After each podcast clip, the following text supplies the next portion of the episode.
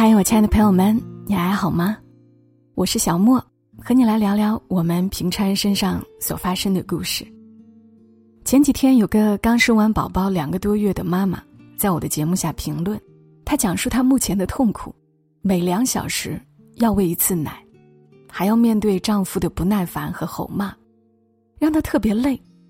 她觉得自己可能抑郁了。看到这条评论的这几天。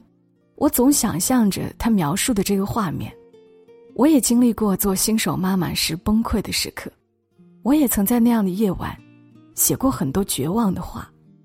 我知道，不只是这个留言的妈妈正经历着这样的痛苦的深夜。我好希望，她的丈夫能够考虑她的情绪，能够看到她的辛苦，不要做压垮她的那最后的一根稻草。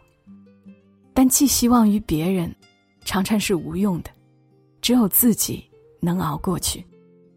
所以这期内容，我选择了作者燕羚羊，在他的公众号“燕羚羊”上发过的一篇文章，读给大家听一听。这篇文叫《愿此刻咬牙坚持的你，能熬过深夜的痛苦》。作者燕羚羊曾写道：“七月份。”我父母准备回家处理掉宅基地的事儿，父母是实在不愿意再跟那个毫不讲理的邻居再做邻居了，所以想卖掉祖屋，远远避开了事。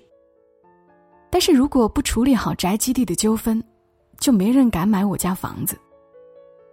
父母要打交道的人，是村里的村霸，他们看重一切现实的利益。唯独不看重道义、颜面和名声。其实，对方霸占掉的宅基地，按照市场折算下来，就一万多块钱。要去跟这样一家人为宅基地的事情掰扯清楚，免除买我家祖屋的人的后顾之忧，实在有点风险。当你面对的是一个完全不讲道理的人时，你根本不知道对方会为屁大点利益做出多么不可理喻的事儿。这让我有些忧心忡忡，很担心他们的安全，但我又拦不住。现在事情还没开始处理呢，父母已经为此吵了好几架，而我照例对此无能为力。他们一辈子都没有学会和彼此好好相处，以至于有时候我觉得，他们就是最好的反婚教材。最近我女儿高烧刚好。又得了角膜炎，我带着他去看病，父母也说要跟着我出去逛逛。期间，我回办公室拿点东西，让他们在楼下等我。我下楼时刚好看到保安把他们从所坐着的台阶上撵开，说是那里不让坐。我刚想找保安理论，我父母却冲保安说：“啊，谢谢提醒啊，我们不知道这里不能坐。”我爸中风后腿脚已经不好使了，走路速度差正常人一大半。我妈呢，身体极虚弱，动不动就体力不济，走一会儿就要坐下来歇歇。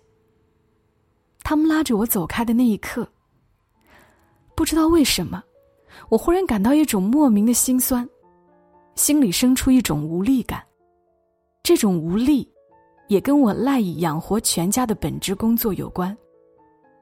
在一个行业待了整整十二年，期间的种种心酸和委屈不足以言表。但到了要做抉择的时刻，委屈就像一个吹胀了气的气球，忽然就爆炸了。一个人的原生家庭就是一个人的宿命。我脑子里忽然闪过这句话，然后更觉心酸了。丧，丧的心情。一打开闸门，就一发不可收拾。我想起很多往事，工作的、生活的、感情的、父母的、孩子的，甚至陌生人的，顿时觉得很委屈，然后迎来了一场大哭。哭完，终于爽了。每个人的一生中都会有无数个觉得特别丧、特别委屈，觉得自己就是一个 loser 的时刻吧。哪怕在别人眼里，你已经如此强大而优秀，但总有那么一两个时刻，你会觉得自己的人生简直失败透顶，所有的挫败感都向你涌来，将你淹没。那些挫败感就像是病毒一样，最喜欢趁虚而入。你若免疫力低一些，立马中招。你会觉得自己像是一直走在无边的黑暗的隧道中，找不到出路，看不到光明，听不到回响。你根本不知道自己还要在暗夜中走多久，心中升起万千疑窦和茫然。前方有路吗？有光吗？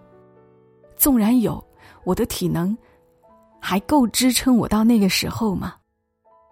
你会感到一种只有不慎掉入陷阱的困兽才能感觉到的悲哀，感受到那种近乎于你什么都做不了、做什么都无济于事，你只能乖乖等死的绝望。你摸不准自己的能量，看不清自己的位置，你不知道那些遥不可及的成功以及幸福。是不是只是一场传说？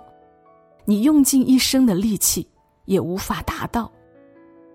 你开始哭，想大哭一场，最终却可能被一个情绪正常的人打断。是的，你的伤感只是属于你自己的，你只是别人生活中的过客、背景，一个无关紧要的存在。你的情绪无关他们的痛痒。我曾记得有那么一回。下班后，我坐在马路牙子上痛哭，也不知道哭了多久。脚跟前吱呀，停下了一辆自行车。一个保安大叔坐在自行车上，冷冷的看着我说：“这位靓女，我们要锁大门了。”生活不是偶像剧，这个时候不会有高富帅从天而降帮你擦干眼泪。你甚至无法悲伤太久。因为现实会将你从挫败感的泥潭里拉出来。家里还有老人，孩子还开着灯，做好饭等着你。我只好站起来，擦干眼泪，收拾好心情，回家。第二天一觉醒来，再想起头天晚上自己的矫情，我竟觉得很不好意思。只是我也明白，如果时光倒流到那个时刻。该悲伤的，我们还是会悲伤；该矫情的时候，还是会矫情。如果你也曾经有过为梦想破碎而独自哭泣的时光，一定也能理解我。毕竟，人生之所以艰难，是因为你想要的东西从来不是唾手可得，而幻灭却随时随地可能发生。那些。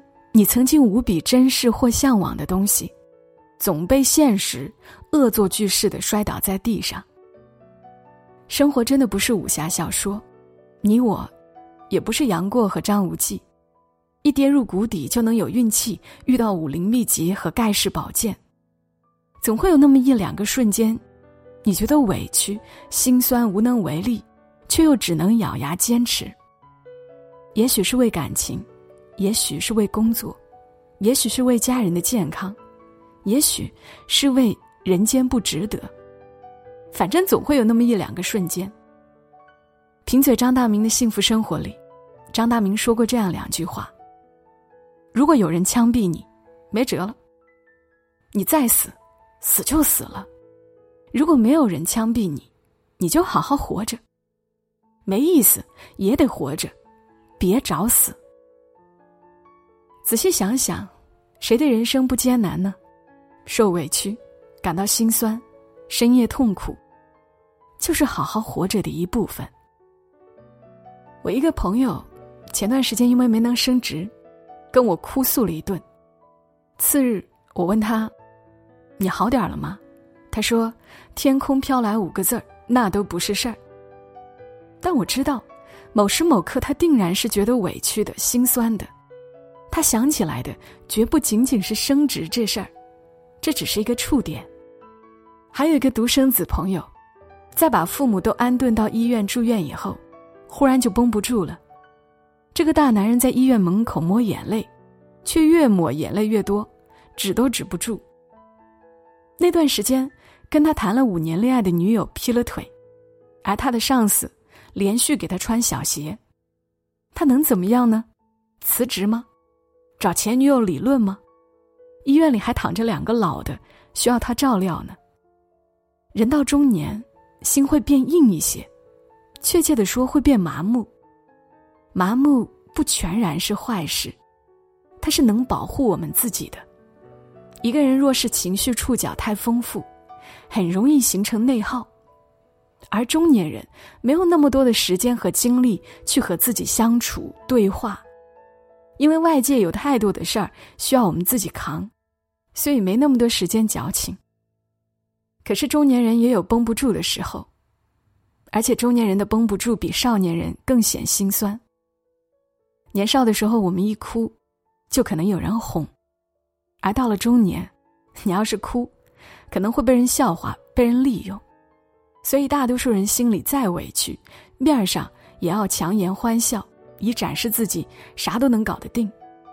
没办法，你没有靠山，你自己就是山，没人给你兜底，你就是敌。也正是因为这样，一向以坚强姿态示人的中年人，若是忽然绷不住了，会让人更加感慨。某个凌晨，在郑州的街道上，一个中年男人蹲在地上，抱头痛哭。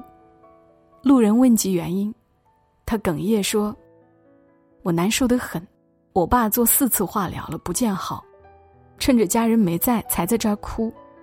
家人在，我不敢哭。也许，人到中年还不是最苦的，更苦的，还在后面。”老年人若是心里觉得委屈，可能哭都哭不出来了，因为泪腺会老化，功能下降。若是哭得太厉害了，还会得眼疾。人生已经过半，死亡近在眼前，他们内心的凄凉，大概也是年轻人、中年人没法提前懂的。网友独木舟曾经说过这样一段话：“我也曾经真的希望委屈难受的时候，有个人站在我身后。”告诉我该怎么对抗，告诉我有他在，我什么都不要怕。我的人生似乎从没有过这种时刻，需要的时候，该存在的人却不存在，该怎么对抗，该怎么战斗，都是我自己的事儿。只有自己站在这儿，哪怕对面是成群结队的敌人。这应该不是他独有的体验，而是所有人都有过的心理体验。有人站在身后。有人告诉你不要怕，那是暂时的。更多的时候，你需要独自一个人去面对所有的艰难和困苦。人生中绝大多数苦和难是无法共享、无法转嫁的，你只能孤军奋战，把自己活成一支队伍。还记得电影《这个杀手不太冷》里，小萝莉问里昂：“生活是否永远艰辛？”还是仅仅童年才如此。李昂说：“总是如此。”这段对话很幻灭，因为他揭示了这样一个命题：人生一直是很艰难的。我们常常引用这句话形容人生之艰难，却也忽视了一点：春风得意的时候，你是不会问这种问题的。你要相信，只要不死，生活中还是会有好事发生。绷不住的时候，退无可退的时候怎么办？迎难而上，你可以哭，但不能怂。只要还留着一口气在，此路不通，还有笔录。比起那些没机会活过来的人，我们已经拥有够多了。没什么是过不去的，因为时间一直在走，没有尽头。而我们，只要活着，就有路口。加油吧，每一个在深夜痛哭过的人们。刚的文字来自于叶羚羊。当你不知道怎么办时，就把所有的受委屈、感到心酸、深夜痛苦，留在节目评论区吧。说出来后，就是一种释放；说出来后，哭过后，再勇敢的活着，迎难而上。我是小莫，很喜欢在这里和你聊聊天儿。谢谢你听到我，祝你今晚好梦。小莫在深圳，和你说晚安。